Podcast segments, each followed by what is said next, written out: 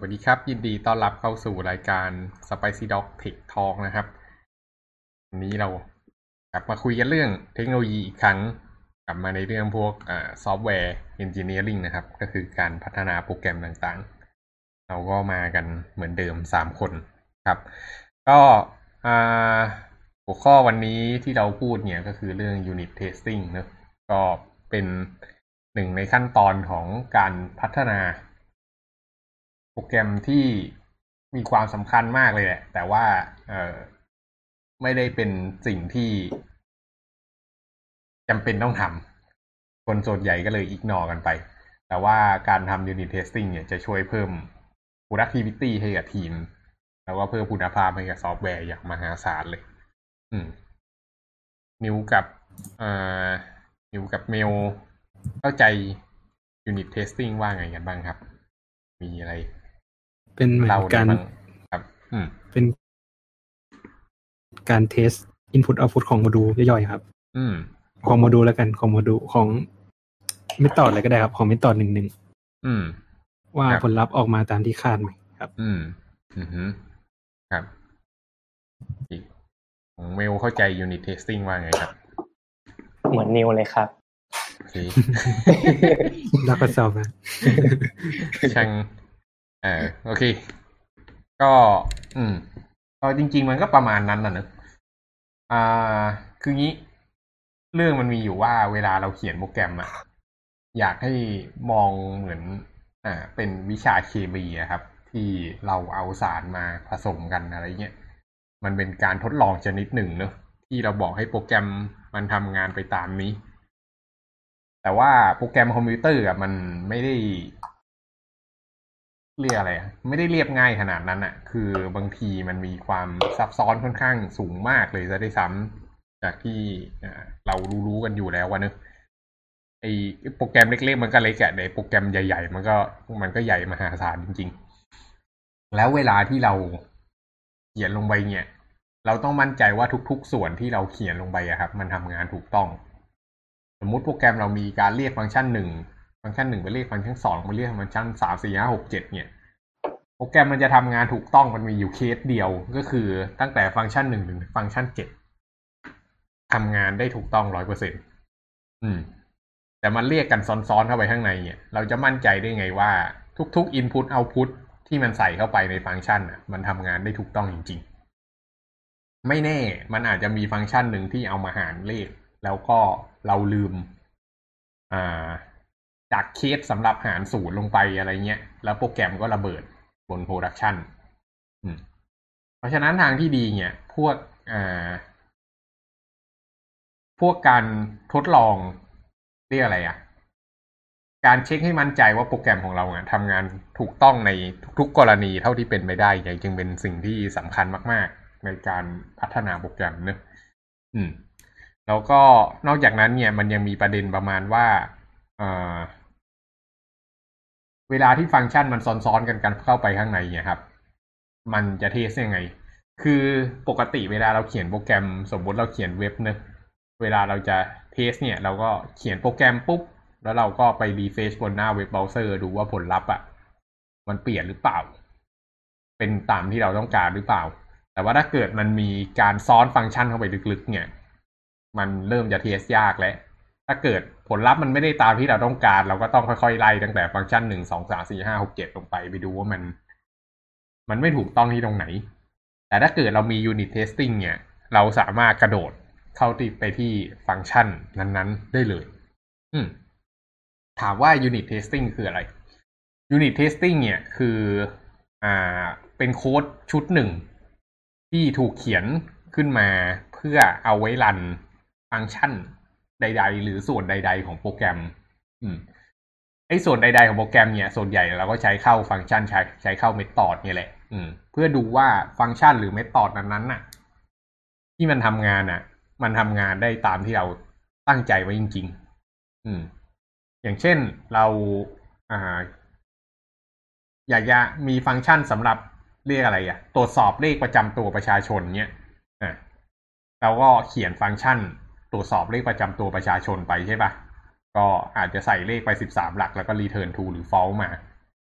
ทีนี้เราจะมั่นใจได้ไงว่าไอ้ฟังก์ชันของเราทำงานถูกต้อง เราก็อาจจะจำลองเลขประจำตัวที่ถูก เลขประจำตัวที่ผิด อ่า หลาย ๆ เคสเนี่ย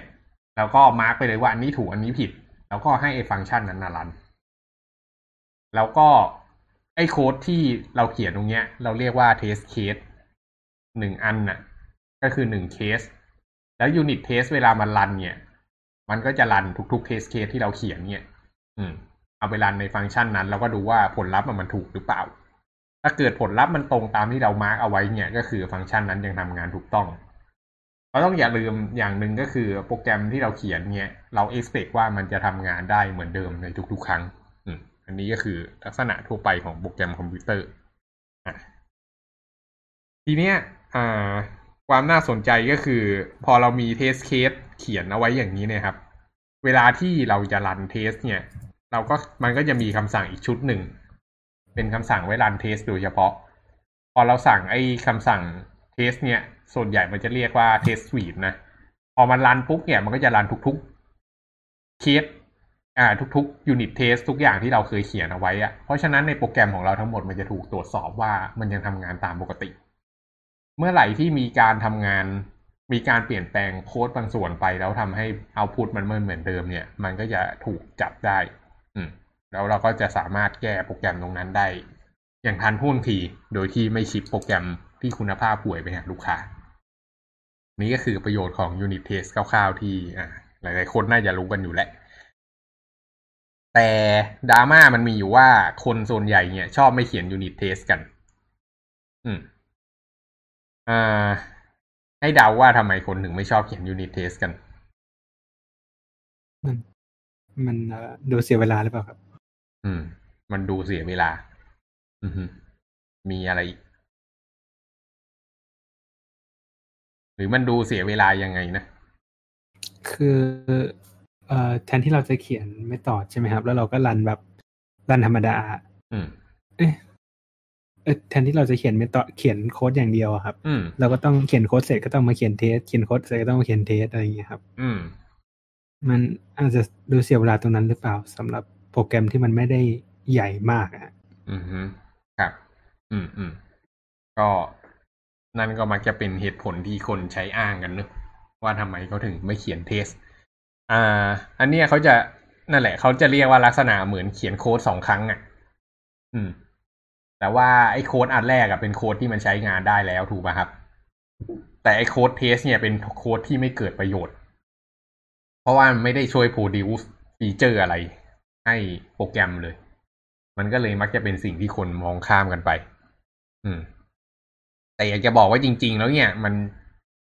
มันมันในระยะยาวมันช่วยให้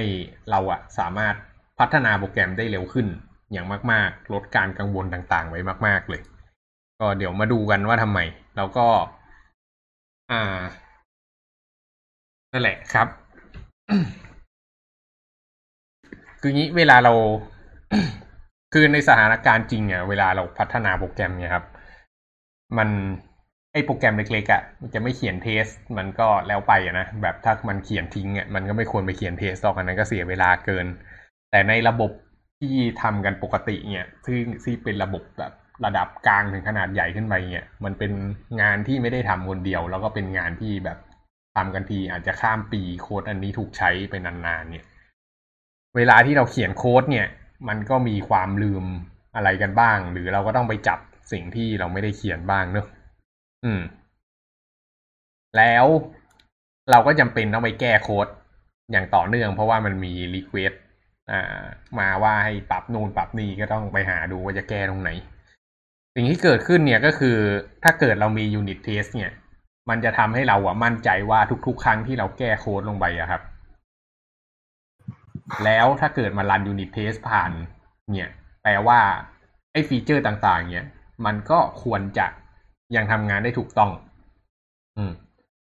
ในทางตรงกันข้ามถ้าเกิดเราไม่มี test เราแก้โค้ดไปเนี่ย เราจะมั่นใจได้ไงว่า โปรแกรมของเรายังทำงานได้ถูกต้องเหมือนเดิม มันไม่มีตัวการันตีเลยนะ อืม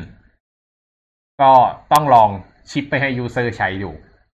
แล้วพอ user ใช้เกิด bug ขึ้นมาปุ๊บ ก็จะมีการโวยวายกลับมา พอมีการโวยวายกลับมาปุ๊บก็เป็นหน้าที่ของ developer ที่จะต้องไปทำหาว่าไอ้ bug ตรงนั้นน่ะ เกิดขึ้นตรงไหน ก็ต้องไป git reverse จึกจึกจึกจึกกลับลงมา ไปเช็คเอาท์ดูว่าตกลงแล้ว bug มันเริ่มเกิดตรงไหน ถามว่ากว่าจะไปหา bug ตรงนั้นเจออะใช้เวลาเท่าไหร่ อืม ส่วนใหญ่เนี่ย มักจะใช้เวลานาน ก็โดยหลักก็มักจะระดับชั่วโมงจนถึงวัน อืม ทีเนี้ยอืมอ่า สิ่งที่เกิดขึ้นก็คือทำไมเราถึงไม่ลงแรงไปสักหน่อย อาจจะเสียเวลาสักสิบยี่สิบนาทีในการเขียน unit test ตรงนั้นน่ะ ให้เรียบร้อยไปเลย เออ แล้วก็ แล้วเราก็ run ใน unit test ตรงนั้นอะในการ test โค้ดดูว่าเฮ้ยตกลงแล้วมันได้ผลลัพธ์ตามที่เราต้องการหรือเปล่า อืม ถ้าเกิดเมื่อไหร่มันไม่ได้ปุ๊บ เราก็จะวิ่งไปหา bug เลยทันที โดยที่ไม่จำเป็นต้อง ship โค้ดไปหา user อืม อันนี้ก็เป็นเหตุผลหลักๆ ที่แบบควรจะเขียน unit test เลยอะครับ ที่ที่แกพูดนี่มันมันมีชื่อเรียกอยู่ใช่ไหมครับมันคือ regression test มันคือการเอา unit test อันเก่าครับ มา test อืมกับซอฟต์แวร์เวอร์ชันใหม่อืมเพื่อที่ดูครับว่าเอ่อระบบเก่าๆมันยังทำงานได้อยู่หรือเปล่า ที่เราอืมแก้ไปแล้ว หรือว่าเราเพิ่ม feature feature ไปเนี่ยครับอืมครับมันก็จะมีการ test อีกสองแบบแล้วกันนะครับเดี๋ยวพูดอืมไปเลยแล้วกันอืมเป็นอันแรกเป็น integration test ครับอืมคือเอ่อ unit test เนี่ยมัน test ในโมดูลย่อยๆ ใช่ไหมครับอืมเวลาเราเอาโมดูลเหล่านั้นมาต่อกันเนี่ยอืมให้เป็นระบบเป็น subsystem ก็ดีเนี่ยอืม เราจะต้อง test การทำงานโดยรวมของมันด้วย ด้วย integration test ตรงนี้ครับ อืมครับ แล้วก็มีอีกอันหนึ่งที่ใช้เวลาเราทำพวก sprint review ก็คือเป็น acceptance test อืมคือ test ว่ามันถูกต้องตาม requirement หรือเปล่า อืมไอ acceptance test นี่คือคน test หรือเปล่าอ่าคนทำหรือซอฟต์แวร์ทำนะ ถ้าถ้าเราทำไอเนี่ยครับเท test test UI นี่ถือเป็น acceptance test ไหมฮะอ่ดูว่าตรงตามโอ้โหถ้าจะไล่ยาวเรื่อง test นี่มีหลายระดับ อืม ระดับล่างสุดคือ unit test เนอะคือ test module เล็กๆ แล้วก็ขึ้นมา integration test ก็คือดูระบบต่างๆ มันเชื่อมต่อกันได้หรือเปล่า อย่างเช่นไป call database call API อะไรพวกเนี้ย อืมแล้วมันก็จะมีอีกหลายๆเลเวลเลย อ่า พี่ไม่แน่ใจว่า acceptance test ที่น้องพูดมันคือ user acceptance acceptance test หรือเปล่า ก็คืออ่าดูเอาไปให้ user ลองเล่นดูอะแต่ user คือ internal user นะ อืม แล้วก็ดูว่าเขา happy หรือเปล่า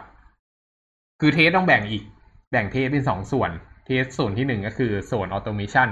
แต่ test ส่วนที่สองก็คือส่วน manual เออครับ ถ้าเกิดเป็น ถ้าเกิดเป็นฝั่งอ่าฝั่งฝั่งที่แมนนวลเนี่ยหลักๆที่จะเจอกันนะนะก็คือมี System Integration Test หรือ SIT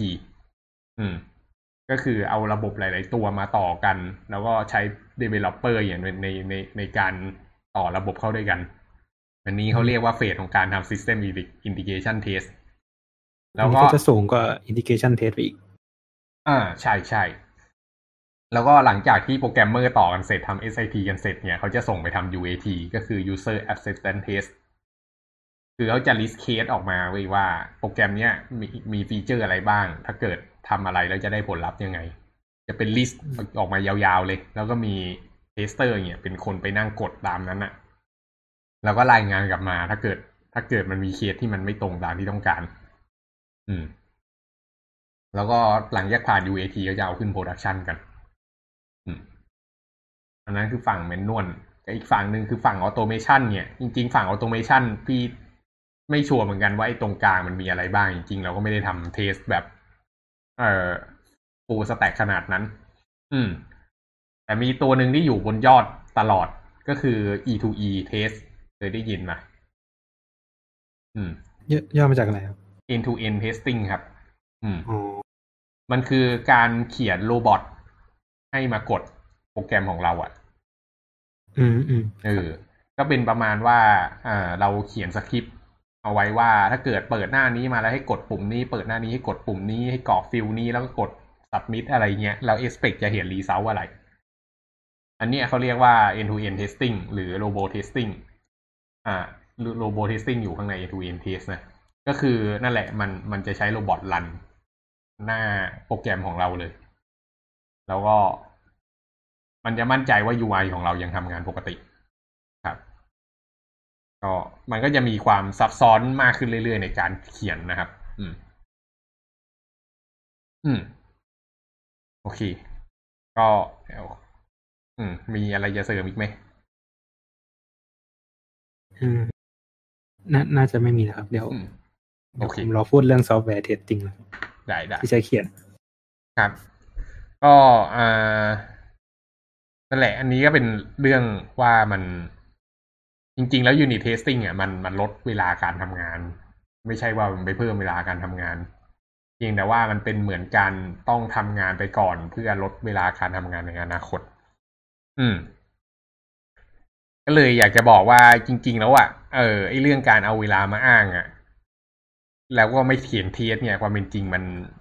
มันไม่ถูกต้องหรอก เออมันไม่ใช่ข้ออ้างมันเป็นความ unprofessional กับขาด vision ในการพัฒนาซอฟต์แวร์มากกว่า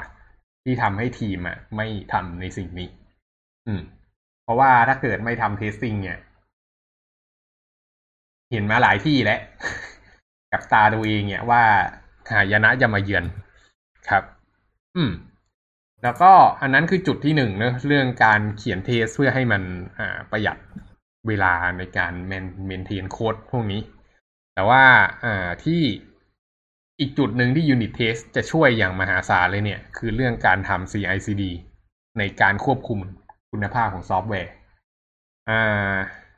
ผมเคยพูดเรื่อง CI/CD ไปนานมากแล้ว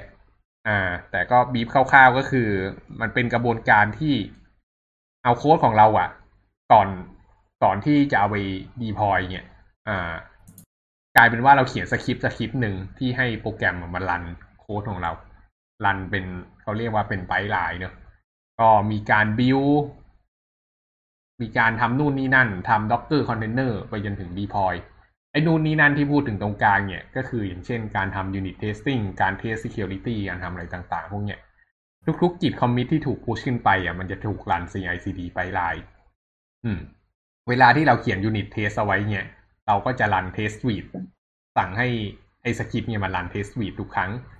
แล้วเมื่อไหร่ที่มันมี developer ในทีมครับ ที่ทำไปแก้อะไรบางอย่างในโปรแกรม แล้วทำให้ unit test มัน detect ได้ว่ามันมีปัญหาแล้วอะในสิ่งที่เกิดขึ้นเนี่ย ใน CI/CD pipeline มันก็จะแจ้งขึ้นมาเลยว่า เออ มีเคสพังนะ ให้กลับไปแก้โปรแกรมให้มันเรียบร้อย ฉันจะไม่ยอม deploy ถ้าเกิดตราบใดที่ยังมีเคสพังอยู่ อันเนี้ยก็จะช่วย ให้มั่นใจได้ว่าโปรแกรมที่เราพัฒนาขึ้นมาเนี่ยจะ แล้วก็โปรแกรมที่เราพัฒนาขึ้นมาแล้วจะส่งต่อไปให้ user เนี่ยเป็นโปรแกรมที่มีความมั่นคงอ่ามีความแบบชัวร์ว่าอ่าคุณภาพมันได้ ไม่ใช่ว่า ship ของที่มีปัญหาขึ้นไป ถ้าเกิดเราขาด unit testing เนี่ย ไอ้ commit ที่ถูก push ขึ้นไปอันนั้นเนี่ยก็จะถูกส่งขึ้นไปหา user แล้วบั๊กก็จะไปปรากฏต่อหน้า user ซึ่งนั่นคือภัยพิบัติ อันยิ่งใหญ่ของทีมครับ อืมต่อมาในเรื่องการเขียน unit test เนี่ย ก็มันจะมีฟังก์ชันหนึ่งที่จะได้เห็นกันบ่อยๆเลยเนอะก็คือฟังก์ชันการ assert assert ก็ฟังก์ชันนี้เป็นฟังก์ชันที่ไม่ไม่ได้มีการใช้งานกันในการเขียนโค้ด production ให้มันใช้งานเนี่ย แต่ว่า assert เนี่ยมันเอาไว้เทียบดูว่าตกลงแล้วผลลัพธ์เนี่ย ที่เราได้รับมาเนี่ย มันเป็นตามที่เราต้องการหรือเปล่า อย่างเช่น assert true แล้วเราก็เอาตัวแปรใส่ไปค่าหนึ่งเนี่ยให้ตัวแปรนั้นอะ จะต้องมีค่าเป็น true อะไรประมาณนี้ อืมนิวมีอะไรจะพูดไหมครับ เดี๋ยวผมจะพูดเรื่องโปรแกรมครับไอ้ซอฟต์แวร์ซอฟต์แวร์ที่เอาไว้ใช้ อืม อะคำพูดเลยก็ได้ครับ ครับ ก็การ unit ทำ unit test เนี่ย มันก็มีทั้ง front end ทั้ง back end ใช่ไหมครับ ถ้า front end เนี่ย เรา test เว็บแอปพลิเคชันก็จะมี Cypress อืมมีซิลิเนียมอืมครับ แล้วก็ถ้าเราไปเทส Android ก็จะมีพวก Espresso ใช่ไหมครับ มี Appium อืม test ฝั่ง iOS ก็จะมี Xcode อืมแล้วก็ถ้าเราจะ test backend นะครับ ก็จะมี framework ตัวหนึ่งที่ผมเคยใช้ก็คือ Robot Framework backend นี่ backend ภาษาอะไรนะ เอ่อ มันเทส API ครับ อืมแต่รู้สึกว่า นี่คือเป็นน่าจะ application test อะเป็น Unit Test ครับ unit test แล้ว test API ยังไงนะ คือเหมือน เอ่อ ยังไงดีล่ะ เหมือน เหมือนเรา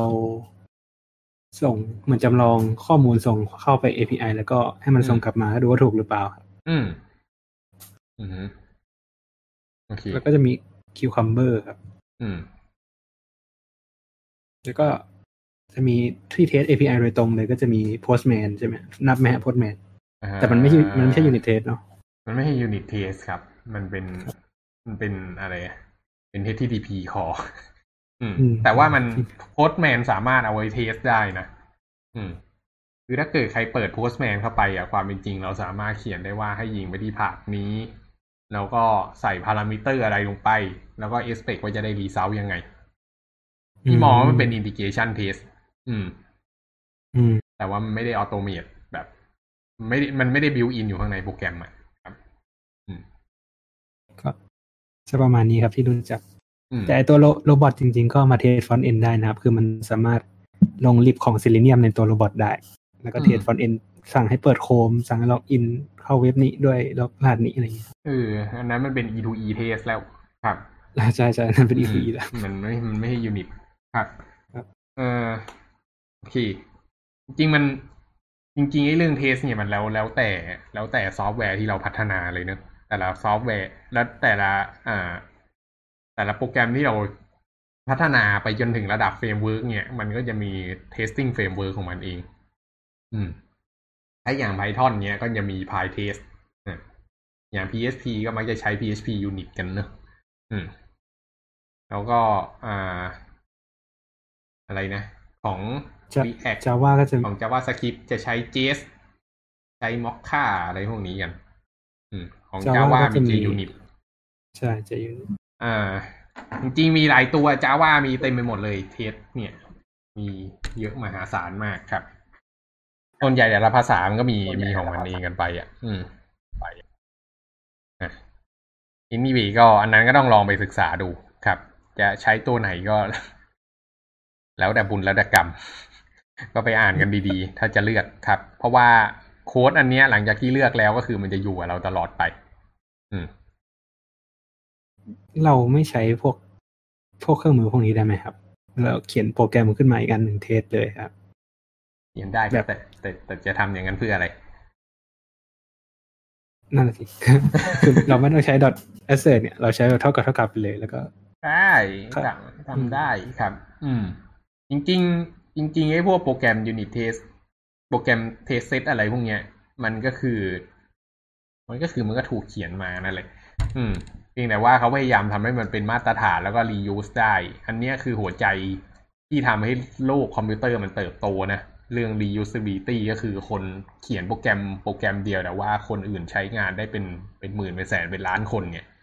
อืม ก็เพราะฉะนั้นถ้าเกิดมันมีเครื่องมือไหนดีก็ก็ควรใช้ของเขาไป แล้วก็มันจะได้เป็น standard ด้วย อืม คือเวลาแต่ว่าที่ถ้าเราอ่าครับ ถ้าเราเขียนเองมันก็ไม่มี log ให้ ไม่มีระบบ log อะปกติ test มันจะมีระบบแบบไอ้เขียวๆอะ pass อ่าหนึ่ง pass หนึ่ง pass สอง fail หนึ่งอะไรเงี้ยไม่เราจะเขียนให้มันมีก็เขียนได้ต้องไปเขียนตรงนั้นอีก เออประเด็นครับแต่ประเด็นก็คือจะไปเขียนเองทำไม คือ คืองี้พี่จะบอกงี้ มันอารมณ์เหมือนกับเราเขียน framework เองอะ unit test มันก็เหมือน framework ชนิดหนึ่งอืม สมมุติ developer อ่า developer เนี่ย มันก็จะมี standard test framework ของมันอยู่ถูกปะส่วนใหญ่เราเขียนโปรแกรมภาษานี้ก็จะใช้ตัวเดียวกัน มันก็จะเขียนเป็นกันอยู่แล้วอะสมมุติย้ายบริษัทมาปุ๊บเขาก็อ๋ออันนี้ใช้ตัวเดิมก็ไม่ต้องไปเรียนรู้เพิ่มไงอืม ในทางตรงกันข้ามถ้าเกิดบริษัทเราเขียนของเราเองเนี่ยเราก็ใช้ถามว่ามันใช้ได้ไหมมันก็ใช้ได้แต่ทีเนี้ยทุกๆ ครั้งที่มันมีคน onboard เข้ามาใหม่ก็ต้องมานั่งเรียนไอ้เครื่องมือของเราเองไงอืม ไหนจะเรื่องแบบ อยากจะเพิ่ม feature ก็ต้อง feature อะไรขาดไปก็ต้องมานั่งทำเอง ในขณะที่ถ้าเกิดไปใช้คนอื่นน่ะ เวลามันมีอัปเดตเวอร์ชันมา มันก็ มันก็มี feature ใหม่มาให้เราใช่ปะถ้าเกิดเราอยากจะได้ feature ใหม่ที่มันไม่มีอยู่เราก็ไป contribute open source ซะอืมที่ว่าไปร่วมพัฒนากับเขาดีกว่า ครับอ่าแต่แต่จะบอกว่าจะเขียนเองก็เขียนได้ครับ มันก็คือโปรแกรมนั่นแหละ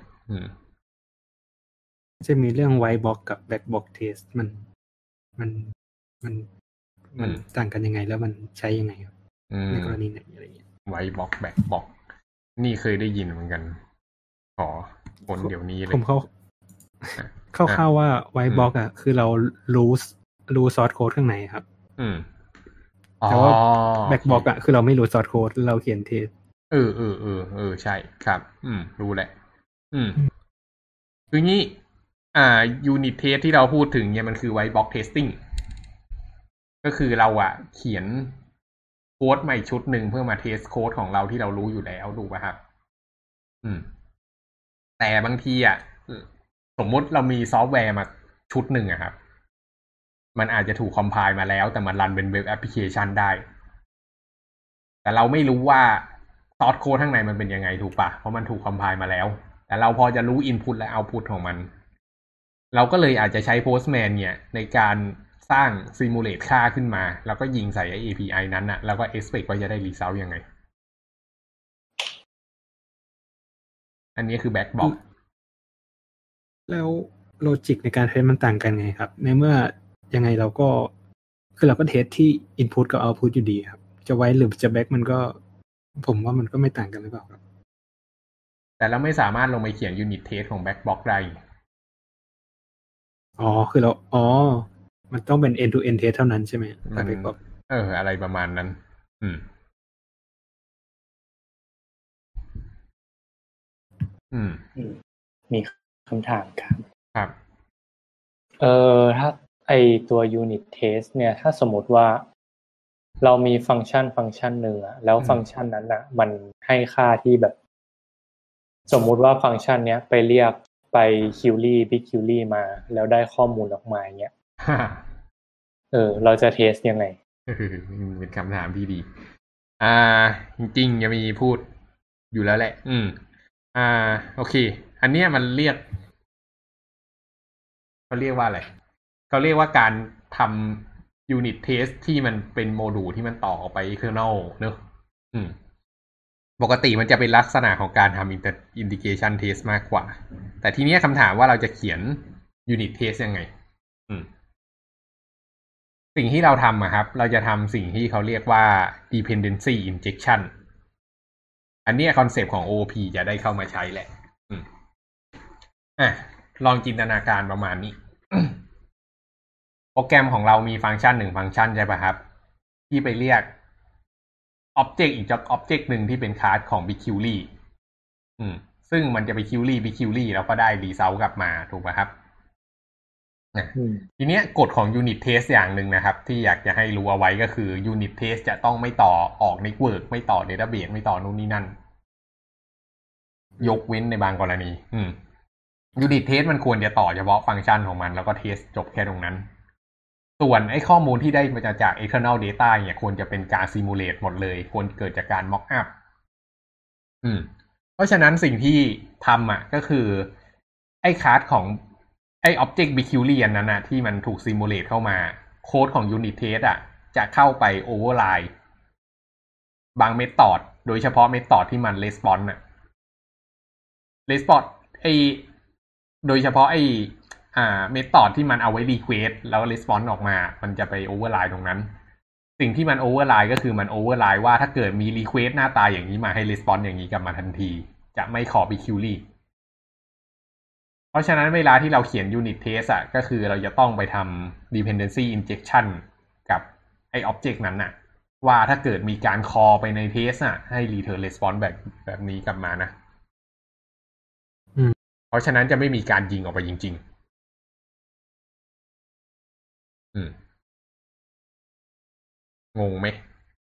คือ unit test มัน test ความถูกต้องของข้อมูลไม่ได้ถูกไหมมันถูกต้องของฟังก์ชันเท่านั้น ความถูกต้องของข้อมูลหมายถึงว่าสมมติผมจะสมมติผมจะ test อย่างนั้นนะฮะอืมแบบผมจะใส่ข้อมูลไว้ตัวหนึ่งอะอยู่ข้างในอืมเป็นข้อมูลที่ผมรู้ว่ามันคืออะไรครับ แล้วก็ test query มาแล้วดูมีอันนั้นอยู่หรือเปล่า ข้อมูล database ใช่ไหม ใช่ใช่อ่า ก็ simulate ข้อมูลอันนั้นน่ะ ลงไปใน test เซลงไปใน test caseอีกมันก็จะไม่ใช่เป็นการ คือเราไม่สามารถ test unit test มัน test database ไม่ได้ถูกไหมครับ จริง ๆ test ได้ครับ ก็ให้มันต่อ database ก็ได้ แต่ว่าปกติเขาจะไม่ทำกันเพราะมันช้า โดยเฉพาะต่อ API ออกไปข้างนอกเนี่ย จะไม่ไม่ทำเด็ดขาด อืม แต่ถ้าเกิดเป็น internal database ที่อยู่ข้างๆกันบางทีอาจจะอาจจะใช้ครับ อันนี้มันหมายความว่าเวลาทำ unit test อะเราก็ต้องคิดเคสให้ครบถูกไหมอืมอืม อย่างอ่าเช่นครับ เวลาแบบสมมุติเรา mock up data ขึ้นมาว่าเรา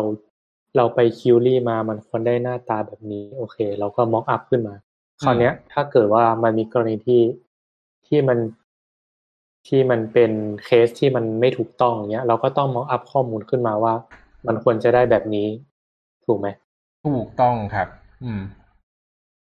เราก็ต้อง simulate ทุกสถานการณ์ที่เป็นไปได้ แล้วโปรแกรมของเราถ้าเกิดเจอข้อมูลอย่างนี้จะ handle ออกมาได้ผลยังไง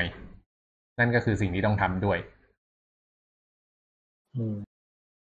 นี่ไงนี่เป็นเหตุผลที่ทำให้ Developer มันถึงไม่ค่อยชอบเขียน test กันเพราะมันขี้เกียจคิด อืมถ้าถ้าเกิดว่าเราคิดคิดเคสไม่ครบอย่างเงี้ย มันก็คือเป็นมีโอกาสเกิด bug ได้ในอนาคตถูกปะถูกครับ เพราะฉะนั้นก็ต้องพยายามคิดให้ครบ แต่ก็ไม่ใช่ว่าจะไปทดลองทุกเคสไงเคสที่ควรทดลองเนี่ยคือเคสที่เป็น edge case ต่างๆ อย่างเช่น วันที่ยี่สิบเก้ากุมภาพันธ์เนี่ยเอออืมสมมุติตอนนี้อยู่วันที่สิบเจ็ดแล้วบวกไปอีกสองวันน่ะจะได้วันที่ยี่สิบเก้ากุมภาพันธ์หรือจะได้วันที่หนึ่งมีนาเนี่ยไอ้เคสแบบเนี้ยต้องคิด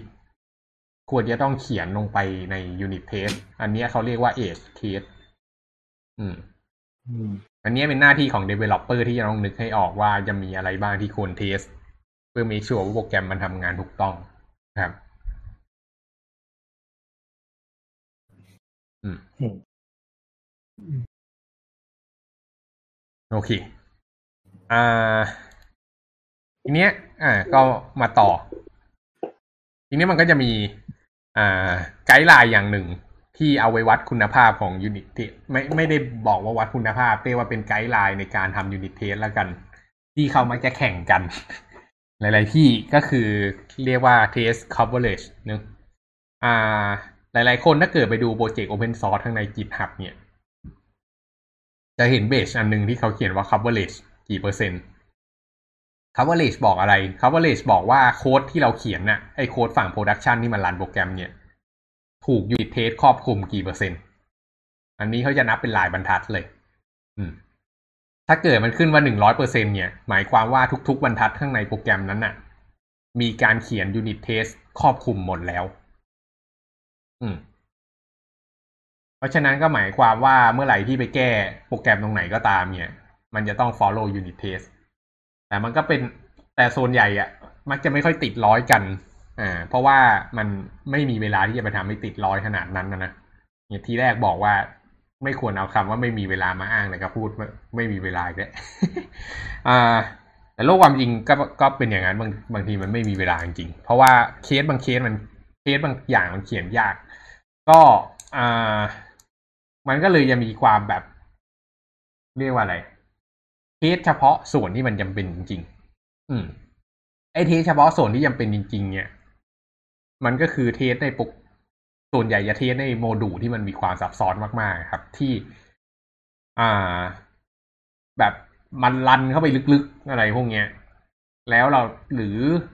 โมดูลที่ต้องการความถูกต้องสูงๆต้องมีการ simulate เยอะๆ อันเนี้ยควรจะโฟกัสอย่างน้อยต้องเขียน test ตรงนี้ แต่ไอ้โมดูลอย่างเช่นแบบ run ตรงนี้แล้ว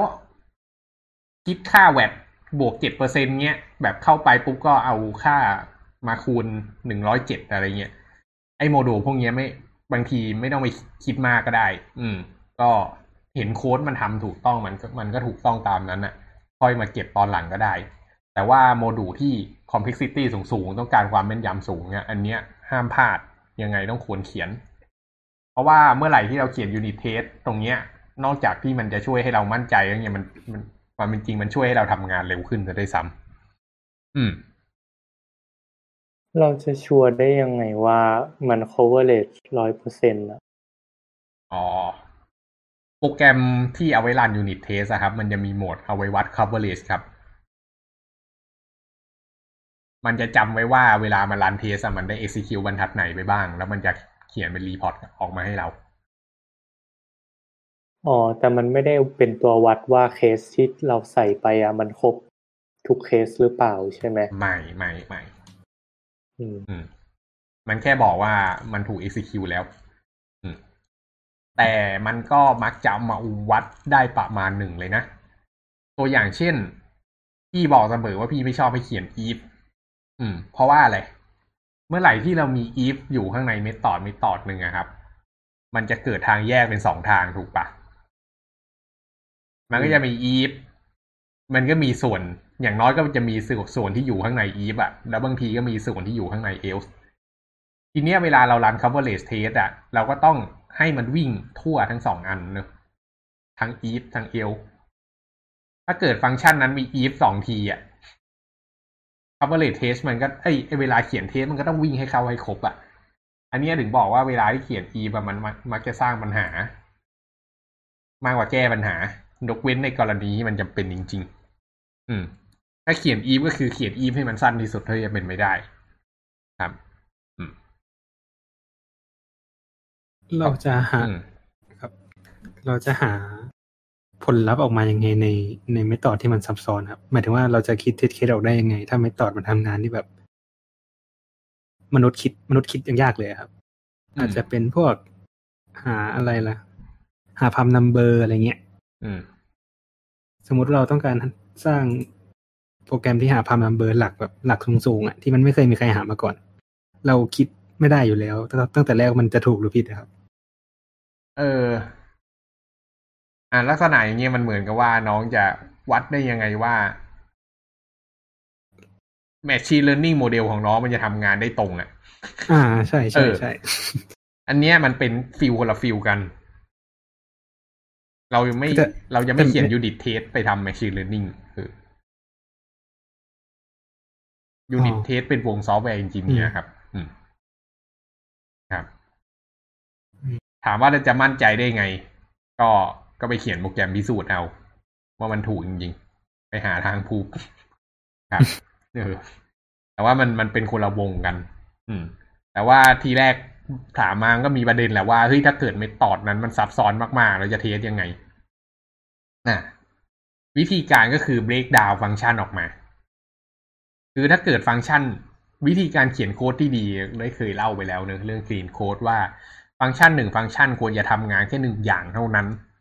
อืม และหนึ่งอย่างจริง ๆ ทีเนี้ย ถ้าเกิด เราเข้าไปอ่านฟังก์ชันนั้น แล้วเราอ่านไม่รู้เรื่องเนี้ยมันหมายความว่าฟังก์ชันนั้นนะมันทำงานมากเกินไปแล้ว เราควรจะ break down ออกมาเป็นฟังก์ชันย่อย เราก็ตั้งชื่อให้มันชัดเจนว่าหน้าที่ของมันคืออะไร แล้วก็ให้มันคอคอคอคอซ้อนๆกัน แล้วเมื่อไหร่ที่เราแยกฟังก์ชันย่อยออกมา แล้วก็เขียน unit test ประกบแต่ละฟังก์ชันเลย ลักษณะอย่างเงี้ยจะทำให้เรารู้ทันทีว่าตกลงแล้วอะอ่าไอฟังก์ชันที่ทำเนี่ยมันมันมัน มันมันทำงานถูกต้องยังไงบ้าง เออครับ แล้วมันเป็นการทำให้โค้ดอะสะอาดโดยอัตโนมัติ อืม เพราะเวลาเขียนเทสเราจะต้องคิดก่อนว่า เราจะเขียนเทสได้ยังไงไอ้โปรแกรมตรงเนี้ย พอเราคิดตรงนี้ปุ๊บอะมันจะทำให้การเขียนโค้ดอะเป็นไปอย่างเป็นระบบระเบียบ และไอ้เคไอ้พวกเทสพวกเนี้ยแม่งกลายเป็นด็อกิเมนต์ไปในตัว เออ ครับ อืม ก็นั่นแหละ อืม สรุปก็คือการเขียนโค้ดไอ้ยการเขียนเทส เนี่ยก็ต้องมีการวางโครงสร้างที่ดี ต้องคิดคำนึงมาตั้งแต่ต้นเนอะอืม เพราะฉะนั้นน่ะก็เลยอยากจะ introduce ว่าถ้าเกิดอยากจะเขียนเทสจริงๆอะแนะนำให้ทำ TDD ไปเลย ก็คือเทส driven development ก่อนที่จะไปเขียนโปรแกรมอะ ก็คือให้เขียนเทสก่อน เดี๋ยวจะเล่าให้ฟังอีกทีว่ามันคืออะไรนะครับอืม แล้วก็อ่า unit test ที่ดีเนี่ยก็คือมันจะต้องรันเร็วด้วย คือเรา expect ว่า เราอะจะรัน unit test อันเนี้ยบ่อยๆ เวลาเราแก้โปรแกรมเสร็จปุ๊บอะเราก็ควรจะรันเทสสักทีดูว่าโปรแกรมมันถูกหรือเปล่าก่อนที่เราจะส่งมันขึ้นไปข้างบนใช่ปะเกิดเรารันเทสทีแบบต้องรอนาทีสองนาทีเงี้ยโอ้โหมันไม่ไหวนะ อืม เพราะฉะนั้นมันควรจะunit test ที่มันควรจะ run แบบปึ๊ดปึ๊ดปึ๊ดปึ๊ดแบบเร็วมากๆ อันเนี้ยถึงได้ตอบเมลไปว่า อ่า unit test อะไม่ควรจะไปต่อ external อ่า external component ต่างๆ มันควรจะทำอ่า dependency injection เพื่อที่มันจะได้ result กลับมาทันที ครับ อืม แล้วก็ unit test ต้องเชื่อถือได้มาก ๆ เลย เมื่อไหร่ที่มันบอกว่าถูกอะ มันก็ต้องถูกตลอดไป เมื่อไหร่ที่มันบอกว่าผิด มันก็ต้องผิดตลอดไป ไม่ใช่ว่า run ครั้งนี้ถูก run ครั้งนี้ผิด ถ้าเป็นอย่างเงี้ยมีบัตรแน่นอน อืม เพราะฉะนั้นอะบางทีอะเขียน unit test ต้องระวังเรื่องการ mock ข้อมูลดีๆ สมมุติแบบเราไปต่อ database เนี้ยเราก็แบบมีการ mock ข้อมูลให้สมัครสมาชิก เขาจะเรียกไอ้สิ่งเนี้ยว่า fakerบางที faker อะมัน random อีเมล user อะมาได้อีเมลเดิมๆ แล้วมันก็สมัครสมาชิกไม่ได้เนี่ยอันเนี้ยคือ unit test ที่ไม่ดี บางทีมันจะ run test แล้วพัง เพราะว่าอีเมลมันซ้ำ กันข้างใน database แล้วพวกเนี้ยครับ อืม เพราะฉะนั้นก็ต้อง make sure ไว้ตัว faker เนี่ย มัน generate ขึ้นมาแล้ว มันจะ handle ได้ว่า เออ อีเมลมันไม่ซ้ำกันจริง ๆ ครับ อืม แล้วก็แน่นอนเนอะก็ต้องตั้งชื่อให้ดี ให้รู้เรื่อง แล้วก็ test case หนึ่งอันเขียนขึ้นมาเนี่ยก็ควรจะ test แค่เรื่องเดียวเท่านั้น อย่าเอาไปใช้ปะปนกัน test case กับฟังก์ชันควรจะ map กัน ครับ แต่ว่าหนึ่งฟังก์ชันอาจจะมีหลาย test case ก็ได้นะ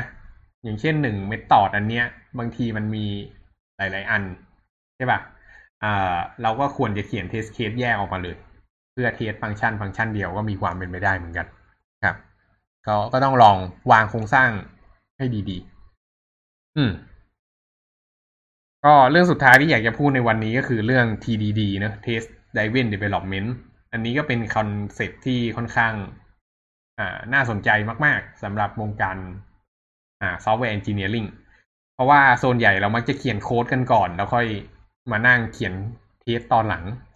แต่จริง ๆ เนี่ยมันมี concept อีกอย่างหนึ่งก็คือ ให้เราเขียน test ก่อน แล้วค่อยไปเขียนโค้ดอืม อันเนี้ยในระดับมืออาชีพเนี่ย มักจะทำกันครับ แล้วก็ที่บอกในระดับมืออาชีพเนี่ยมันเป็นเพราะว่าเมื่อไหร่ที่โปรแกรมเมอร์มีประสบการณ์มากพอครับ เมื่อไหร่ที่เขาจะเริ่มลงมือเขียนโค้ดเนี่ยเขาจะคิดไปล่วงหน้าแล้วว่าโปรแกรมที่จะทำเนี่ยจะมีโครงสร้างอะไรยังไงบ้าง ลงไปถึงระดับ method ระดับฟังก์ชันไอ้ระดับ method ระดับฟังก์ชันที่มันเกิดขึ้นมาเนี่ย มักจะเป็น unit ที่เล็กที่สุดที่เขาคิดอ่าแล้วเขาจะรู้ว่ามันมักจะมีไอ้มันควรจะมี input อะไร แล้วก็เอาพิ output อะไรบ้าง อืม แล้วก็ถ้าเกิด แล้วจะมีเคสอะไรแปลกๆบ้างที่จะ input ข้อมูลพวกนั้นเข้าไป ไอ้พวก input output ที่เราคิดได้ตรงนี้ครับ คือสิ่งที่เราจะมาเขียน case test ทันทีเลย เราก็จะมาเขียนเป็น test เนอะมันก็จะได้เขียนมาไป input นี้ได้ output นี้ input นี้ได้ output output นี้เขียนเข้าไปเท่าที่จะนึกได้ แล้วทีเนี้ยเราค่อยไปเขียนไอ้ method นั้นจริง ๆ แล้วเราก็เอา case case ตรงนี้ครับ ไป run กับ method นั้นตรงๆเลย แล้วก็ไปดูว่ามันผ่านไหม ถ้ามันไม่ผ่านทีเนี้ยเราก็ debug ตรงนั้นเลยว่ามันไม่ผ่านหรือเปล่าไอ้มันไม่ผ่านตรงไหนมันไปติดอะไร ระหว่างที่เราอยู่ในข้างในอ่า unit test นะครับ ข้อดีก็คืออันที่หนึ่งเรา access method นั้นได้ตรงๆ scope ของการ debug มันจะเล็กมาก ข้อดีที่สองก็คือการ run unit test ทำได้รวดเร็ว แล้วก็สามารถ test case หลาย ๆ เคสได้ทันที แล้วเมื่อไหร่ที่มันเจอเคสที่มันพังอะ มันจะแจ้งเลยว่าเคสเนี้ยพัง แล้วเราก็จะ test เฉพาะเคสตรงนั้นได้ แล้วนอกจากนั้นมันยังมีพลังอำนาจพิเศษในการเข้าไปถึง debugging mode ด้วย รู้จัก debugging mode ไหมครับเหมือนเคยใช้อืมเอาไว้กำหนดว่าแบบจะ run โปรแกรมถึงแค่ส่วนนี้อะไรอย่างนี้ปะใช่ใช่ debugging mode เนี่ย เป็นบางบางทีมันก็เซตยากนะแต่ถ้าเกิดเซตได้เนี่ยจะมีประโยชน์มากเลย โดยเฉพาะทางฝั่ง backend คือเวลาโปรแกรมเรา run น่ะ เราอยากจะรู้ค่าปุกค่าตัวแปรอะเราทำไงแล้วก็ echo แล้วก็ปริ้นมันออกมาใช่ปะแล้วแล้วแล้วเราต้องก็ต้องลบโค้ดนั้นออกไป eventually ใช่ปะอืมใช่ ทีเนี้ย การใช้ debugging mode ก็คือเราอะไปกดที่ IDE อะครับ บอกให้มันเบรกที่บรรทัดเนี้ยเขาเรียกว่า break point แล้วก็ run unit test ในโหมด debug พอมัน run ไปถึง break point ปุ๊บโปรแกรมมันจะหยุด run เว้ยแล้วมันจะมีหน้าคอนโซลขึ้นมาอันหนึ่งเขาเรียกว่า debug console มันจะปิ้นออกมาเลยว่าตัวแปรปัจจุบันเนี่ย มีอะไรบ้างที่อยู่ข้างใน memory แล้วก็มีค่าอะไร แล้วเราสามารถสั่งให้โปรแกรมมันค่อยๆ run ไปทีละ step ทีละ step ทีละ step ทีละ step อืม แล้วเราก็จะเห็นตัวแปรที่มันค่อยๆเปลี่ยนไปหมดทั้งสนาม ทีเนี้ยมันจะทำให้รู้เลยว่าเออปกตกลงแล้วโปรแกรมเรามัน run อะไรไปบ้าง ดยเฉพาะไอ้การดีบักพวก for loop โดยเฉพาะ recursive loop เนี่ยไอ้การเขียนโปรแกรมที่เป็น recursive เนี่ยทำให้อ่านยาก เออ แต่การที่มี debugging mode เนี่ยจะช่วยให้เรา debug recursive ได้ง่ายขึ้นมหาศาลเลย อืม อันเนี้ยก็เป็น อ่า ข้อดีพิเศษอย่างอีกอย่างหนึ่งของการเขียน unit test เนอะแล้วถ้าเกิดเราใช้ TDD เนี่ย เราจะสามารถ utilize เครื่องมือตัวเนี้ย ได้ตลอดเวลา ช่วยให้การพัฒนาโปรแกรมของเราอะเป็นไปได้อย่างราบรื่น แทนที่ไปนั่งปริ้นแล้วก็ลบปริ้นแล้วก็ลบเนี่ยอันเนี้ยมันเสียเวลา บางทีเราอยากจะรู้ตัวแปรหลายตัวแปรอะปริ้นตัวนี้มาปุ๊บเฮ้ยตัวนั้นอะไรวะม่งก็ต้องมารันใหม่อีกครั้งหนึ่งใช่ปะอืม ก็ใช้ดีบักหมดไปเลยครับ นอกจากนั้นเนี่ยการเขียน TDD TDD เนี่ยพอเราเขียน test ไปก่อนแล้วเราก็ dev โปรแกรมเนี่ย แล้วพอเราจะ dev ส่วนต่อไปแล้วก็เขียน test ก่อนแล้วก็ dev มันก็จะมีโครงสร้างของ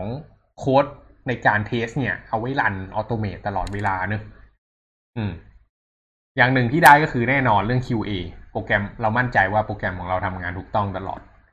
อีกอย่างหนึ่งก็คือมันทำให้โค้ดของเราเนี่ย มันถูก maintain อยู่ตลอดเวลา สมมุติ วันนั้นได้เล่าไปเรื่องการลบโค้ด บางทีมันมี method บาง method ที่อยู่ข้างในโปรแกรมเราที่ไม่ถูกใช้งานเนี่ย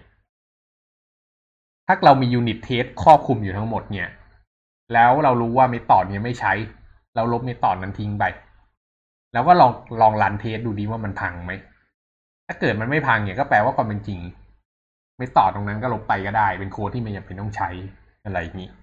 อ่า มันก็จะช่วยให้อ่าเราสามารถ maintain ดูแลรักษาโค้ดของเราได้อย่างมีคุณภาพมากขึ้น ซึ่งอันนี้มันก็ส่งถึงการ refactor ด้วยเนอะก็อย่างที่นิวได้บอกก็คือเมื่อไหร่ที่เราเขียนโค้ดเนี่ย เราเขียน test ก่อนแล้วเราก็มีโค้ดชุดหนึ่งปรากฏวันดีคืนดีเรา refactor เนี่ยเราสามารถเขียนโค้ดชุดใหม่ขึ้นมา แล้วก็ใช้ test case เดิมได้แล้วก็มั่นใจว่าเฮ้ยหลังจากมา run unit test กับไอโค้ดชุดใหม่เราก็ยัง ผลลัพธ์มันก็ยังผ่านเนี่ยก็แปลว่าเราก็ย้ายมา run ตัวใหม่แทนได้เลย ไม่ต้องใช้ตัวเก่าแล้ว ก็ช่วยให้อ่าเรียกอะไร ช่วยให้การ refactor เป็นไปได้อย่างราบรื่นมากขึ้น ก็อันนี้นี่ประสบการณ์ตรงมากเลยเพราะว่าอ่าเมื่อช่วงที่ผ่านมาเนี่ย ก็ต้องไปเขียน Scala เนอะแล้วก็เป็นแอปพลิเคชันที่จะบอกว่าซับซ้อนไหมก็จริงๆก็มีความซับซ้อนอยู่พอสมควร แต่ส่วนตัวก็ไม่มีประสบการณ์ Scala มาก่อน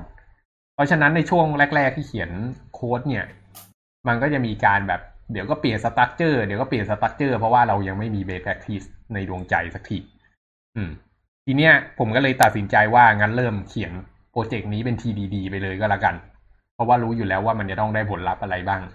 ก็เลยเขียน test ก่อน แล้วก็ค่อยวางโครงสร้างโปรแกรมต่างๆ และทีนี้โครงสร้างโปรแกรมก็มีการเปลี่ยนแปลงไปเปลี่ยนแปลงมาอยู่ตลอดเวลา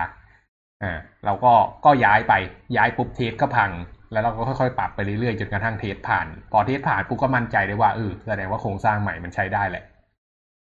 คือโปรแกรมนี้เปลี่ยนโครงสร้างไปประมาณสี่ห้ารอบแล้วแต่ test case ก็ยังเหมือนเดิม อันเนี้ยก็เป็นหนึ่งตัวอย่างของการทำ TDD ที่ประสบความสำเร็จมากๆนะที่อยากจะมาแชร์ให้ฟังกัน เพราะว่านี่เป็นเคสที่เจอกับตัวครับ ถ้าไม่มี ถ้าไม่มี test case พวกนั้นนี่ป่านนี้คงจะลำบากมาก อืม ครับ แล้วก็แน่นอนเนอะพอเราเขียน TDD เนี่ย มันจะทำให้ test coverage มันสูงขึ้นไปโดยอัตโนมัติ เพราะว่าทุกๆ ครั้งที่เราเขียนโค้ดเราเขียน test ประกอบเสมอ แล้วก็ test case พวกนี้มันเป็น document ไปในตัว อืม แล้วก็มันช่วยให้ลดเวลาการ debug โปรแกรมเวลามีปัญหาเนี่ยไปอย่างมหาศาลเลย อืม ที่อยากจะบอกอีกสถานการณ์หนึ่งคืองี้ มันเป็นไม่ได้นะที่โปรแกรมเราเนี่ย เราเขียน test ไปแล้วมันไม่ครอบคลุมทั้งหมด แล้วปรากฏว่า user ไปเจอเคสแปลกๆ ที่แบบกรอกอันนี้ไปปุ๊บโปรแกรมพังพวกเนี้ย เวลาที่เจอเคสพวกนั้นน่ะ ขอให้ดีใจ ขอให้ดีใจให้มากๆเลย แล้วก็เก็บเคสจาก user มาให้ได้ สิ่งที่เราควรจะทำต่อไปนะครับ ก็คืออย่าเพิ่งรีบไปแก้โปรแกรม เขียน unit test ใหม่เลย เขียน unit test อันนั้นขึ้นมา เอาไว้ดักเคสเนี่ยโดยเฉพาะ ก็ใส่ Input ลงไปแล้วก็ run โปรแกรมให้มันได้ตาม flow user แล้วก็บอกมันว่า expect จะได้ result อะไร เพราะฉะนั้นน่ะ เวลาเรา run case เนี่ยมันควรจะได้สีแดงออกมาก็คือ test ไม่ผ่านเนอะแล้วก็ได้ result แบบ user แล้วหลังจากนั้นน่ะ เราค่อยไปตามแก้โปรแกรม ให้ไอเคสเนี้ยมันกลับมาใช้งานได้เป็นสีเขียว ถ้าเกิดเราแก้โปรแกรมปุ๊บเคสนี้เป็นสีเขียวแล้ว test case อื่นๆผ่านหมดเนี่ยก็แปลว่า bug เนี้ยได้หายไปแล้ว user หลังจาก deploy ตัวนี้ขึ้นไป user จะไม่เจอ bug นี้อีก เนี่ยเป็นสุดยอดกระบวนการในการอ่าแก้ bug อ่าในในใน flow ที่แบบจะมั่นใจได้ว่า bug เนี่ยจะจะไม่มีทางเกิดขึ้นอีก อืม เป็นการปิดช่องโหว่แบบถาวรเลย เออ แล้วก็ อ้โค้ดที่เขียนตรงนั้นมันก็จะอยู่ตลอดไป test case นี้จะถูก test อยู่เสมอนะนี่ก็เป็นเรื่องที่ดีมาก ๆนะครับ อืมอืมเราจะมั่นใจได้ยังไงครับว่า test case ที่เราเขียนไปมันถูก หรือก็ไม่มี effort อะไรต้องต้องมั่นใจอีก ไม่ไม่มีคำว่ามั่นใจหรอกครับ ก็ ก็ต้องดักให้มากที่สุดแล้วจะเป็นไปได้อืม หมายถึงว่าแบบเรา assert ผิดอะฮะหมายถึงว่า assert equal แล้วมันเราคือหมายถึงว่าเอาพูที่เราพิจิตไว้มันผิด เออ แล้วทำไมถึงเขียนผิดผิดๆลงไปตรงนั้นนะคือก็เราไม่รู้ครับว่ามันผิด มันไม่มี test case ที่เป็น test test case อีกทีอะเออ เพราะฉะนั้นก็ควรจะแยกคนเขียน test กับคน dev เนอะอ๋อ อืม อันนี้มันเป็นการการันตีอย่างหนึ่งนะ คือเวลาเราเขียนโปรแกรมถ้าเกิดโปรแกรมพังมันก็มีปัญหาใช่ปะเราก็เลยเขียน test มา cross กัน อ่า ทีนี้ก็มี developer คนหนึ่งเอาไว้เขียนโค้ด production แล้วก็มีเขาเรียกว่า automation tester เป็นคนที่เอาไว้เขียนเทสสำหรับการเขียน automation test เนี่ย ก็คือทำพวก unit test พวกเนี้ย เขาจะเป็นคนที่แบบ มีความสามารถในการซิมูเลตสถานการณ์อันยากลำบากให้ developer ได้ค่อนข้างดี ก็ให้คนคนเนี้ย มาเป็นคนเขียน test case ให้ แล้วก็ไปรันโค้ดของ developer อืม แล้วก็ห้ามให้ developer มันไปไหนจนกว่า test case เนี่ยจะเป็นสีเขียว แล้วถ้าเกิด developer มันบอกว่า เฮ้ย ฟังก์ชันฉันถูกแน่นอนเคสเนี้ยแกผิดก็ค่อยมาคุยกัน อันเนี้ยก็จะช่วยคอร์สเช็ค อ่า เรื่องคนด้วย บางที developer มันก็มึนก็เข้าใจ อืม ก็ถ้าเกิดใช้สองคนก็จะมั่นใจเพิ่มขึ้นไปได้อีกครับอืมมีตอบคำถามไหมเนี่ย อืมใช่ได้ได้ครับได้ครับ โอเค แล้วก็ที่พูดมาทั้งหมดเนี่ย ส่วนใหญ่มันจะเป็นยูนิตเทสของ Back End นะ ก็อ่า front end ความเป็นจริงก็ทำ unit test ได้เหมือนกันแต่มันค่อนข้างจะยากลำบาก เอ่าไอ unit test ที่พูดถึงเนี่ยมันเป็น unit test ของการ compute ทางฝั่ง Data ต่างๆ แต่พอ front end ที่มันเป็น UI เนี่ย การเขียน test มันจะเป็นคนละเรื่องคนละราวกันเลย เออ มันจะต้องมาเช็คว่าตกลงแล้วมีปุ่มนี้ขึ้นมาบนจอหรือเปล่าอะไรพวกเนี้ย ก็มันก็มีการ test ของมันแหละ แต่ว่าวิธีที่ดีกว่าสำหรับการ test บนฝั่ง front end เนี่ยเขาก็มักจะใช้แบบ ใช้การเขียนโปรแกรมแบบ reactive อะอย่างเช่นใช้ React.js ใช้ Angular ใช้ Vue.js เนี่ย แล้วก็ปัก flag เป็นตัวแปรไว้อะถ้าเกิดตัวแปรนี้ ถ้าเกิดจะโชว์ป๊อปอัพก็คือตัวแปรนี้ต้องขึ้นอะไรพวกเนี้ยครับแแล้วก็ตามเช็คตัวอ่า ตามเช็คตัวแปรพวกนั้นแทนแทนที่จะแทนที่จะไปไปดู UI ตรงๆอืม แต่มันก็จะไม่ได้แล้วร้อยเปอร์เซ็นต์อืมโดยสรุปก็คือการเขียน unit test บน front end ก็จะยากกว่า back end มหาศาลนะครับ เพราะฉะนั้นอ่าก็ front end ก็จะเหนื่อยๆหน่อยในเรื่องนี้ แต่ก็พอเขียนได้ก็พยายามเขียนให้มากที่สุดเท่าที่จะเขียนได้กันละกัน อืม ก็ไม่ต้องแปลกใจที่เอ่อบั๊กส่วนใหญ่มันจะไปเกิดในฝั่ง front end ถ้าเกิดทีมมัน professional แล้วนะ อืม เพราะว่า unit test ฝั่ง front end มันทำได้ยาก แล้วก็เรื่องข้อจำกัดเว็บเบราว์เซอร์นู่นนี่นั่นเยอะแยะไปหมด ครับ อืมก็ประมาณนี้แหละ ครับเรื่อง unit test มีคำถามอะไรกันอีกไหมครับ ไม่มีครับ ไม่มีครับ โอเคนี้ก็จบแบบปืดๆโอเค ก็พรุ่งนี้เราจะกลับมากันอีกครั้งหนึ่งเนอะเราจะมาคุยกันเรื่อง HPC หรือเรื่อง High Performance Computing มาเรื่องเอ่อเรียกอะไร แบบเกาๆหน่อย เรื่องพวกซูเปอร์คอมพิวเตอร์อะไรพวกเนี้ยก็มาดูกันว่าโลกโลกโลกของการอ่า computing แบบระดับสูงๆเนี่ย ที่เขาทำในงานวิจัยมัน มันมีอะไรบ้างที่น่าสนใจ ก็จะพาทัวร์สักหน่อยอาจจะไม่ได้ลึกมาก แต่ก็น่าจะพอเห็นภาพได้สำหรับคนที่แบบสนใจทางด้านงานวิจัยทางด้านคอมพิวเตอร์นะครับ อืม ส่วนวันนี้เราก็ จากไปกันแต่เพียงเท่านี้เนอะแล้วพบกันใหม่พรุ่งนี้ครับสวัสดีครับดีครับ